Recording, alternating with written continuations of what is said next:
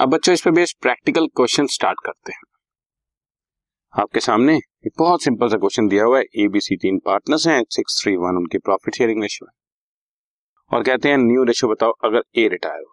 Very simple, A retire हो रहा है तो ए को छोड़ दो, बी की सी, बी और सी की रेशियो थ्री टू वन। अगर बी रिटायर हो रहा है तो बच्चों, ए, बी को छोड़ दो, ए, सी की सिक्स टू वन। और अगर सी रिटायर हो रहा है तो बच्चों, सी को छोड़ दो ए बी की ratio six is to three मतलब टू इज़ टू वन ठीक, इतना ही सिंपल होता है फ़र्स्ट केस है और इस केस में मैंने तुम्हें बताया भी है कि गेनिंग रेशियो सेम रेशियो रह जाएगी। थ्री इज़ टू वन जो न्यू रेशियो आएगी, वही गेनिंग रेशियो हो जाएगी। अगर आप कैलकुलेट भी करना चाहें तो कर सकते हैं। New ratio minus old ratio से आप कैलकुलेट करना चाहें तो कैलकुलेट कर सकते हैं। बट जो न्यू रेशियो आएगी, वही गेनिंग रेशियो आएगी। ये फ़र्स्ट केस की खासियत। ओके इतना ही simple question right done